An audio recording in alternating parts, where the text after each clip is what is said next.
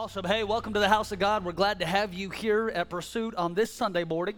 Somebody informed me that it is, in fact, the month of June. You wouldn't know that by looking outside, but, anyways, welcome to the Northwest. We're glad to have you, and we hope we can keep you at least for a little while. Hey, as, uh, as was already mentioned, but just let me put it again on your radar tonight at 6 p.m. Uh, we're having our next Seattle preview service at the Ballard Elks Lodge. Uh, the address is provided for you there right on the screen. Tonight is going to be a special uh, service. We're going to anoint with oil every single person who is there and pray for them as we are contending and believing for a fresh baptism of the Holy Ghost on this Pentecost Sunday. And so I would encourage you to be there. Childcare is provided, and uh, we'd love to have you join us for this special event. As many of you know, one of the ministries that I'm involved with here in Snohomish is the Billboard Ministry. And uh, some of you have seen, uh, some of you have seen our billboards, but we got a new one that's coming out here in the next week, and we wanted to give you a little preview first. Try Jesus. if you don't like him, the devil will take you back. So, anyways, now it's only funny because it's true, but uh, we just.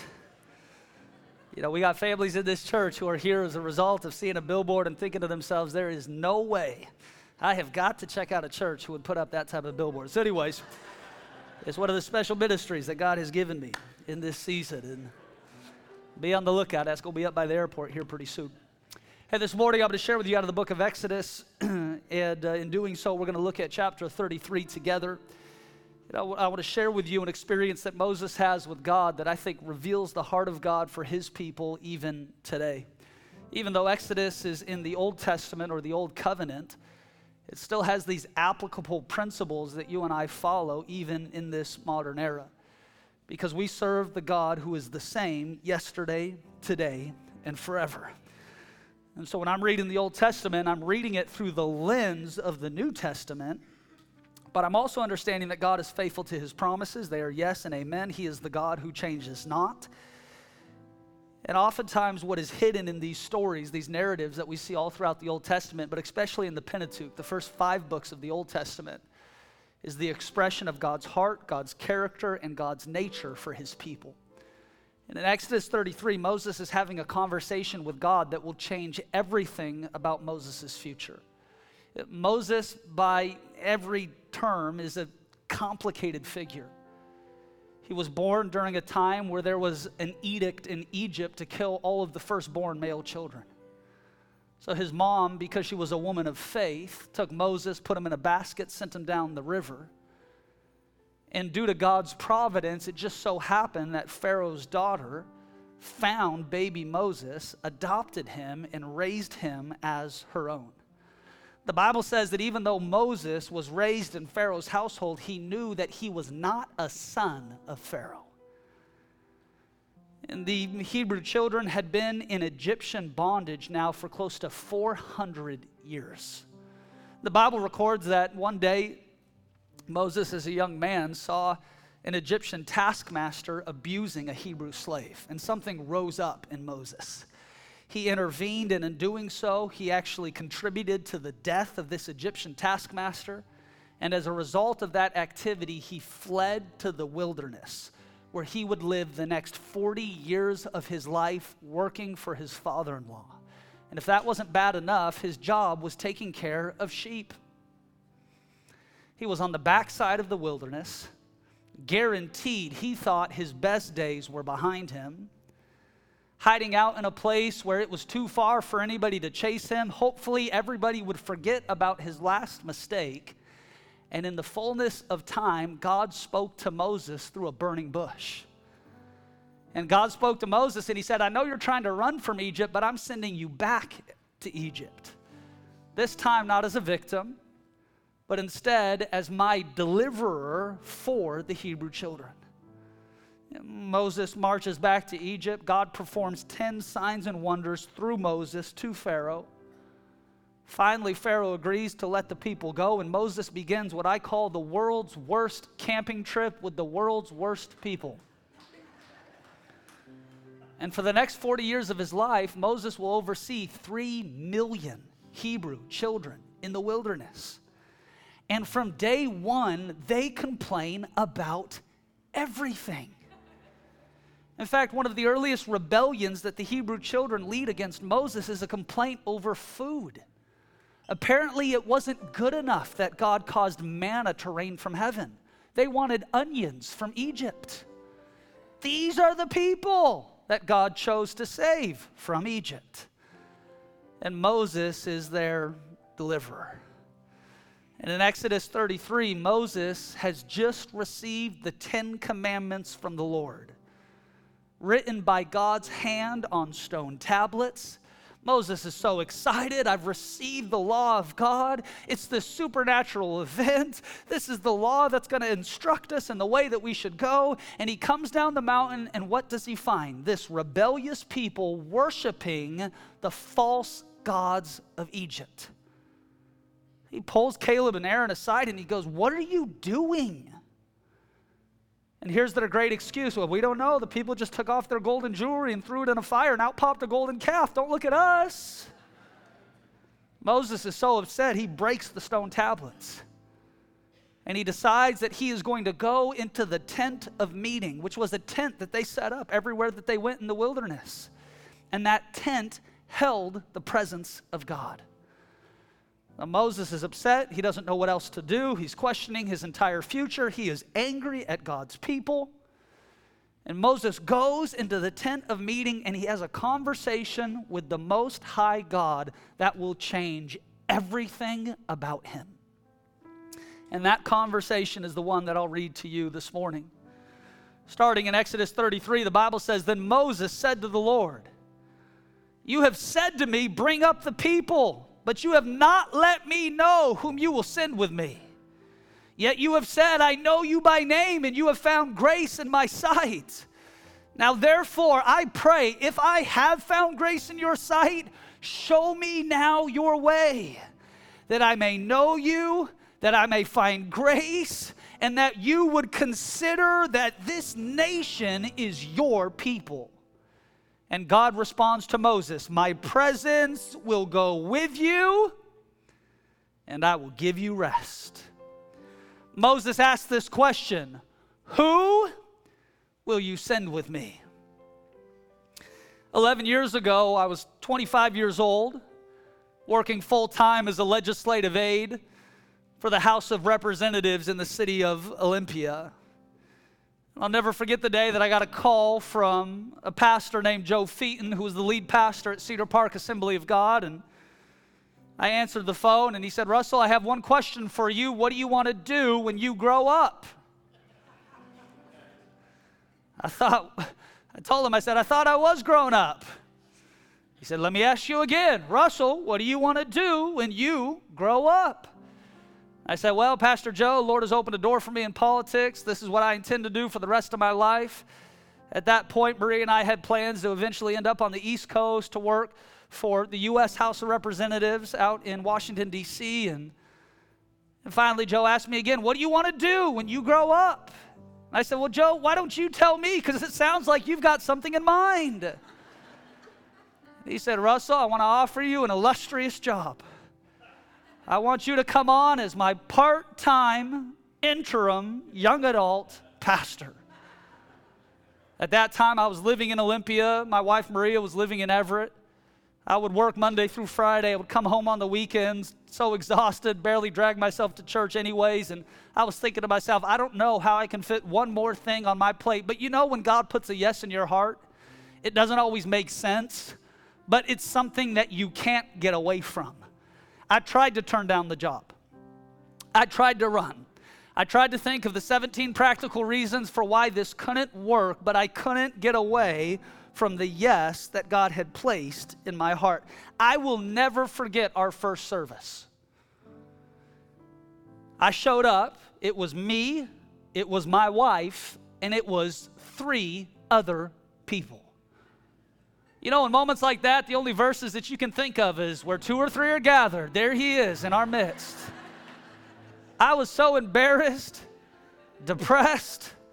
On the way home, I told Maria, I said, Surely God has made a mistake, and so have we, so let's back out now. But my wife told me, she said, Just hang on and see what God does.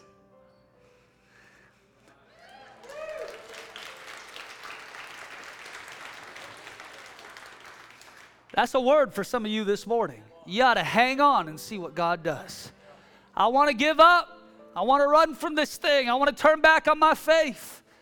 I want to leave this marriage. I want to end this church. I want to run away. I want to go back to my old life. Just hang on and see what God does. See, the Lord spoke to me and said, If you will begin to gather young people to pray, fast, and worship, I will pour out my spirit in a way that marks the region. And so that's what we did.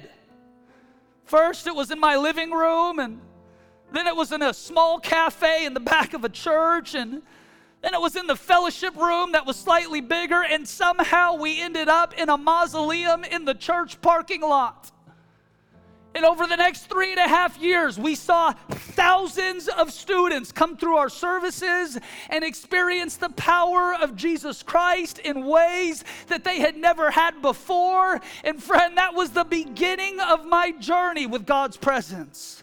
We baptized kids, we cast out demons, we healed the sick, we preached the gospel. We saw a genuine revival in a high school and in a church that is still impacting lives today.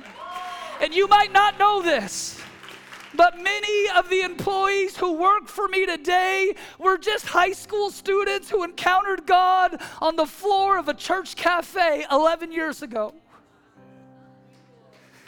And at the ripe old age of 28, I decided it was time to plant a church. I was just a scared to death 28 year old with a newborn baby who just quit the only ministry job I ever had. But here's what I've found the most miserable you will ever be is when you hear the voice of God and then allow fear to dictate your response. And isn't that what faith is? Being scared to death and doing it anyways. And here was my request God, if you will send your spirit, I will seek your face in a living room. I will seek your face in a barn. I will seek your face in a cafe. If you will send your spirit, I will never allow the size of the crowd or the amount of the paycheck or the attendees in the room to dictate my passion. God, if you will send your spirit, I will seek your face. And for the past eight years, I have done the only thing I know how to do, which is inspire people to pursue Jesus, who is so much more worthy than we have ever dared to imagine. It was just a classroom, but God turned those cement floors into holy places of encounter. It was just a funeral home, but God made those walls sing again with new life. It was just a barn, but God has a good history of starting significant things in insignificant places. And friend, this is just a former department store in the middle of Snohomish. But God has sent His presence, and that is all that is needed to take the common and to make it special.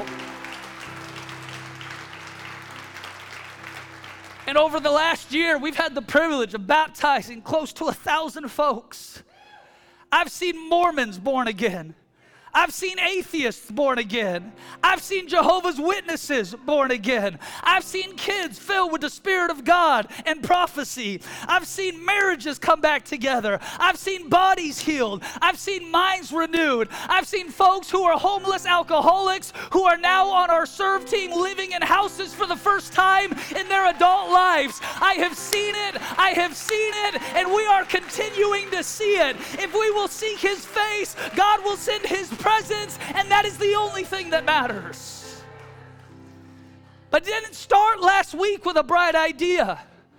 It started in a living room that nobody cared about, in a young adult ministry that was on its last legs.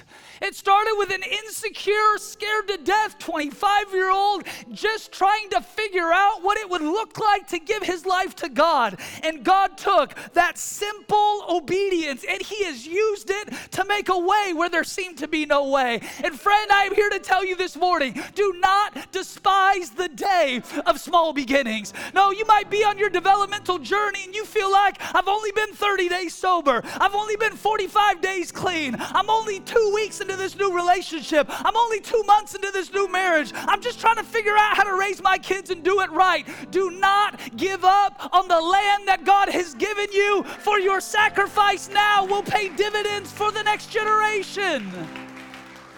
Now, watch. See, the presence of God or the Holy Spirit is not some sort of mythical force. It's not goosebumps on a Sunday. It's not good thoughts or vibes or vibrations. The Holy Spirit is a person. In fact, the Holy Spirit is God. We believe in one God made manifest in three persons God the Father, God the Son, and God the Holy Ghost.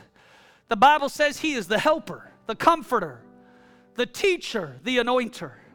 The Bible says that He is the spirit of wisdom and understanding, the spirit of counsel and might, the spirit of knowledge and the fear of the Lord. He is the baptizer.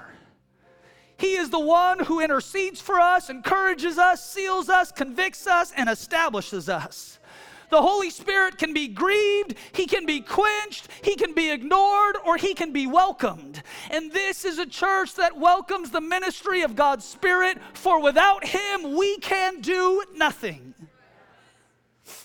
On Friday morning, there was a pretty severe thunderstorm in Snohomish County. There happened to be a lightning strike in my neighborhood at about 6:30 a.m. I happened to be driving in my neighborhood at the time and I saw a tree that had been split in half by this lightning strike, still smoldering. As neighbors came out with their cell phones to record videos, with their mouths hung open, waiting for emergency crews to get there. And I begin to think about that lightning strike in the context of what God does to believers by virtue of His Holy Spirit. The Holy Spirit is what causes Christians to be set ablaze. It is the demonstration of power that no man can harness or manufacture. It is the transfer of God's authority and power from above to below. It is that which finds the most available person and endues them with power from on high. Friend, it is a forceful disruption of the ordinary that forever marks your life from that moment forward. When the Spirit fell on Pentecost, it was a lightning strike in Jerusalem that echoed in the region. When the Spirit fell on the Gentiles in Acts 10, it was a lightning strike in Caesarea that echoed in the nations. When the Spirit falls in your family, it's a lightning strike for the next generation. When the Spirit falls on a church, it is a lightning strike into eternity. Moses asks, Who will you send with me? And God responds, I will send my presence, I will send my Spirit, I will send the one who will cause you to experience in your life the one that you know in your head. I have found myself asking God that same question in this season Who will you send with me? Who will you send with me to Seattle? Who will you send with me to the next city, the next campus, the next school, the next location? And the answer is always the same I am sending my presence, and it is the one thing that never leaves. And here is what I found people will leave. Some because you are too conservative, and others because you aren't conservative enough. Some because you don't pay enough attention to their pet issue, and others because you pay too much attention to their sin issue. Some because you are too wild, and others because you aren't wild enough. But no one has cared for me like Jesus. And as long as He remains, so will we. And that's why Jesus says in John 14, I will ask the Father, and He will give you another advocate. He will help you, and He will be with you forever. He is the Spirit of truth. No, the world cannot accept Him because they neither see Him nor do they know Him, but you know Him. For He lives with you, and He will not leave you. For I will not leave you as orphans, and I will come to you. See, friend, the Holy Spirit takes head knowledge and turns it into street smarts. The Holy Spirit takes your private witness and makes it a public witness. The Holy Spirit takes a written text and makes it a living text. The Holy Spirit is the person who animates your life and causes you to look like Christ. Here's the problem we have made the Holy Spirit weird, or we have so badly defined who He is that many Christians want nothing to do with Him. Yes, it's true. The Holy Spirit will make you shake, rattle, and roll. But He'll also make you stand up, apologize, be humble, serve, tithe, and grow up. It is not either or, it is both and. I want you to notice three things that God tells Moses in these short verses. Number one, He tells Moses, You have found grace in my sight. Hear me. Did you know this morning that His presence is not a reflection of your performance, it is a reflection of His grace. You can stop telling people you don't deserve it. We already know that. In fact, it's the one thing that we all have in common this morning. We don't deserve it. But grace is not about what you deserve. It's about the sovereign power of a greater authority to bestow something on your life regardless of your past. Grace is the spontaneous, unmerited gift of divine favor in the life of an individual. It is God's divine influence operating in individuals for their regeneration, for their sanctification, and friend, for their glorification. Here's how God thinks about you today. Zephaniah 3 The Lord your God in your midst, the mighty one will save. He will rejoice over you with gladness. In his love, he will no longer rebuke you, he will rejoice over you with singing. Psalms 18, He will bring you out into a broad place, for He has rescued you because He has delighted in you. Isaiah 62, the nations will see your vindication.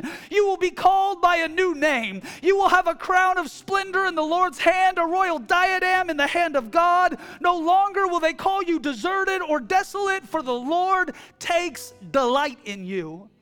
Psalms 149 For the Lord takes pleasure in his people, he adorns the humble with salvation. Isaiah 42 Behold, my servant who I am uphold, my chosen in whom my soul delights. I have put my spirit upon him, and he will bring forth justice to the nations. Hear me. Some of you have grown up in theological environments that have convinced you God is angry, that He barely tolerates you at best, that you're lucky He hasn't struck you dead for all of your mistakes, that you deserve sickness and punishment as your portion, that God views you as a distraction or a disappointment. No, friend, the God you serve is like the father of the prodigal son. He is the one who runs to you in the middle of your mess, throws you a party when you come back home, gives you an inheritance that is extravagant, and announces to the entire community that the one who was dead is now alive again. You got to change what comes to your mind when you think about God. No, He is not mad at you, He is madly in love with you. And I want you to see this. This is an important distinction. In the Old Testament, you found grace. But in the New Testament, grace found you. Watch number two. God says to Moses, My presence will go with you. The first time that Moses encounters God at a burning bush is in Exodus 3, and Moses asks the question, Who am I? 30 chapters later in Exodus 33, Moses asks the question, Who are you? And God responds, I am the one whose presence will go with you. Moses doesn't know where he's going. He doesn't know how long it's going to take. He doesn't know how many more rebellions he will have to squash. He doesn't know who will help him lead. He doesn't know how the people will eat. And so he gets alone in, with God in a tent. And instead of God answering any of Moses' questions, he simply says, My presence will go with you. And Moses responds, That's enough. And friend, until that's enough, nothing else will be. Can I tell you how terrifying it is at times to lead a church? Where are we going? How are we going to get there? When are we going to get another property so we don't have to do 43 services on a Sunday morning? who's, got, who's God going to send? Where are the finances going to come from? Where are the volunteers going to come from? And every time I find myself on my knees at this altar crying out to God for answers, He says, Russell, you are asking for things that you think you need, but that you don't actually need. For in my presence there is fullness, and that is the promise that I have made to you. My presence will go with you. See, we want answers but what God wants is nearness. In the Old Testament, God's presence went with you, but in the New Testament, God's presence lives in you. Watch, you got to see this today. Moses experienced God to a lesser degree because Moses lived during a lesser covenant. I think when we read Exodus 33, it's easy to think, man, what would it have been like to be in the tent with Moses? He saw the one who led them with a fire by day and a cloud by night. What would it have been like to be in that tent, to see God's glory, to see God's presence? I can't even imagine how incredible that would be. And you know who answers that question for us? Paul. He says this in Second Corinthians We are not like Moses, who would put a veil over his face to prevent the Israelites from seeing the end of what was passing away. But whenever, whenever anyone turns to the Lord, the veil is lifted. And we all, with unveiled face, beholding as in a mirror the glory of the Lord, are being transformed into the same image from glory to glory, just as by the Spirit of our God. Which means this I am not trying to live up to the encounter that Moses had, for I don't serve the God who leads with a fire from above. I serve the one who leads with fire from within. I don't serve the God who rests on my life in temporary ways for temporary temporary activities. I serve the God who has made me his dwelling place. What Moses longed for, we live in. Friend, he was the shadow, you are the fulfillment. We've got it backwards. We've got it backwards. We are not longing for what Moses had. Moses was longing for what you and I have today because now we see him face to face and it's not passing away. And that's why Moses had to veil his face when he came down the mountain because the glory that was on Moses' life was fading away because it was a temporary expression. It was a shadow of what God intended to do in the new covenant by making you and I a temple of the Holy Ghost. Can you imagine? For 4,000 years in Old Testament history. The patriarchs of our faith Abraham, Isaac, Jacob, Moses, Caleb, Aaron, others who were longing for the day when God would dwell with his people without interruption. Friend, that is the day that you and I live in. And that's why I say there's never been a better time to be alive because you live in the fullness of what former generations simply longed for unbroken relationship with God. And number three, God tells Moses, I will give you rest. For 40 years, Moses hid from God. For 40 years, Moses hid from Pharaoh after killing an Egyptian taskmaster. Moses worked for his father in law, taking care of sheep. He worked in a lonely desert, taking care of animals who would never question his past. They would never magnify his failures. They would never bring up his identity. Moses was as far from prominence and significance as you could ever imagine, and that's right where the God of the universe found him. Hear me today. You don't have to run anymore. You don't have to run from your mistakes. You don't have to run from your past or your fears. You can find rest in Jesus because it's in His presence that you are made whole.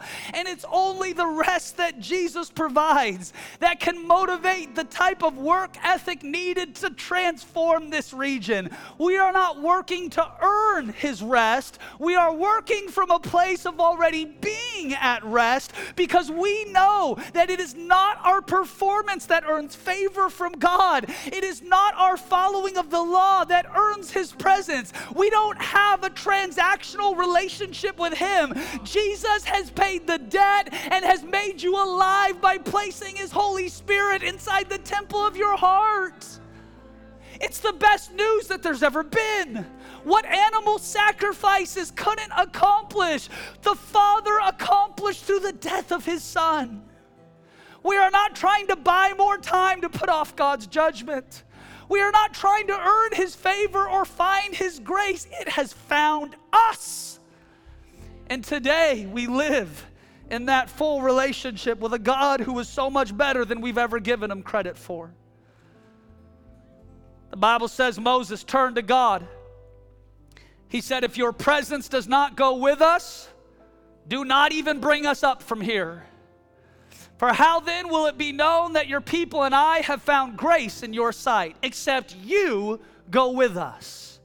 So we shall be separate, your people and I, from all the people who are upon the face of the earth. Watch what Moses is saying. I rather stay in the wilderness with your presence than go to the promised land without it. Come on, let me say it for your life today. I'd rather stay single with your presence than be unequally yoked without your presence. I'd rather make minimum wage with your presence than make six figures, lose my integrity, and be without your presence. I'd rather serve God as a doorkeeper and experience His presence than have all the accolades of culture and miss out on this moment. We are people who have simply said, God, we will not move until you move. God, we will not go until you go. Where your presence rests, we will rest. Where your presence stays, we will stay. We are not doing this without you because we are not building building a church to magnify us, we are building a church to magnify Him. And I have heard the voice of God in this season. And He says, The same presence that you had in that church cafe, the same presence you had in that department store, it's waiting for you in Seattle. So rise up and take the land, and the same glory that you've seen in other places, you're going to see there.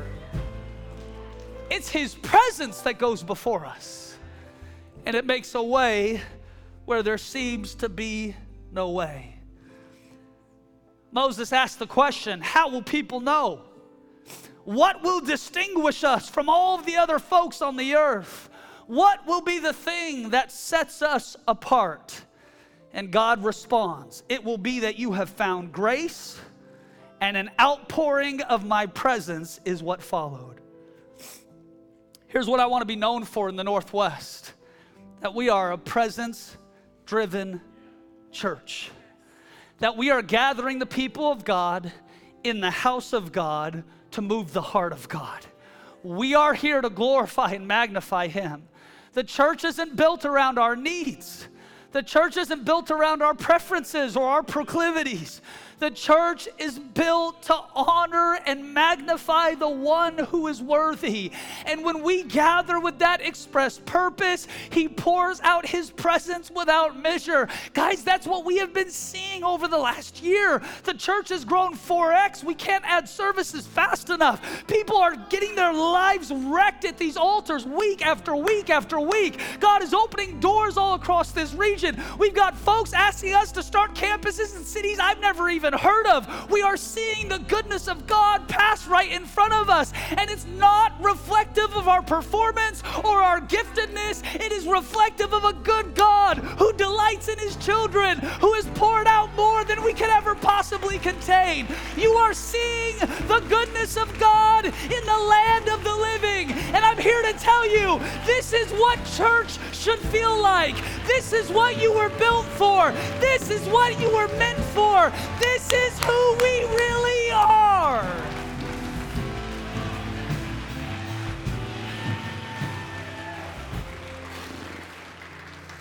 I'm out of time. Let me pray for you. Father, now in the mighty name of Jesus, I thank you that you have sent the advocate to dwell inside of us. God, I pray that your spirit would baptize us in fresh power and courage to be everything that you have asked us to be. God, I pray that we would be known as a peculiar people in the Northwest who have set our gaze on Jesus and will not be moved. God, I thank you for what you're doing all across this region. And God, we pray on this Pentecost Sunday for a fresh outpouring of your wind and your fire on this community. God, we know it's not by our might. We confess it is not by our strength but it is by your Spirit alone. And so we're saying, God, would you build this church? God, would you come and receive your glory and honor? And would the Lamb who was slain receive the reward of his suffering in Snohomish and beyond? God, do what only you can do. And if you will be our God, we will be your people. We pray these things in the mighty name of Jesus. Come on, all God's people said amen and amen. Friend, if you're here today and you'd like prayer before you leave, I want to invite you to these altars. I want to add my faith to yours to see God do a miracle in your life. If not, God bless. We're going to be back at it in Seattle, 6 p.m. tonight. a special anointing service for everyone who comes. Invite a friend. We'd love to see you in Seattle. God bless. We'll see you soon.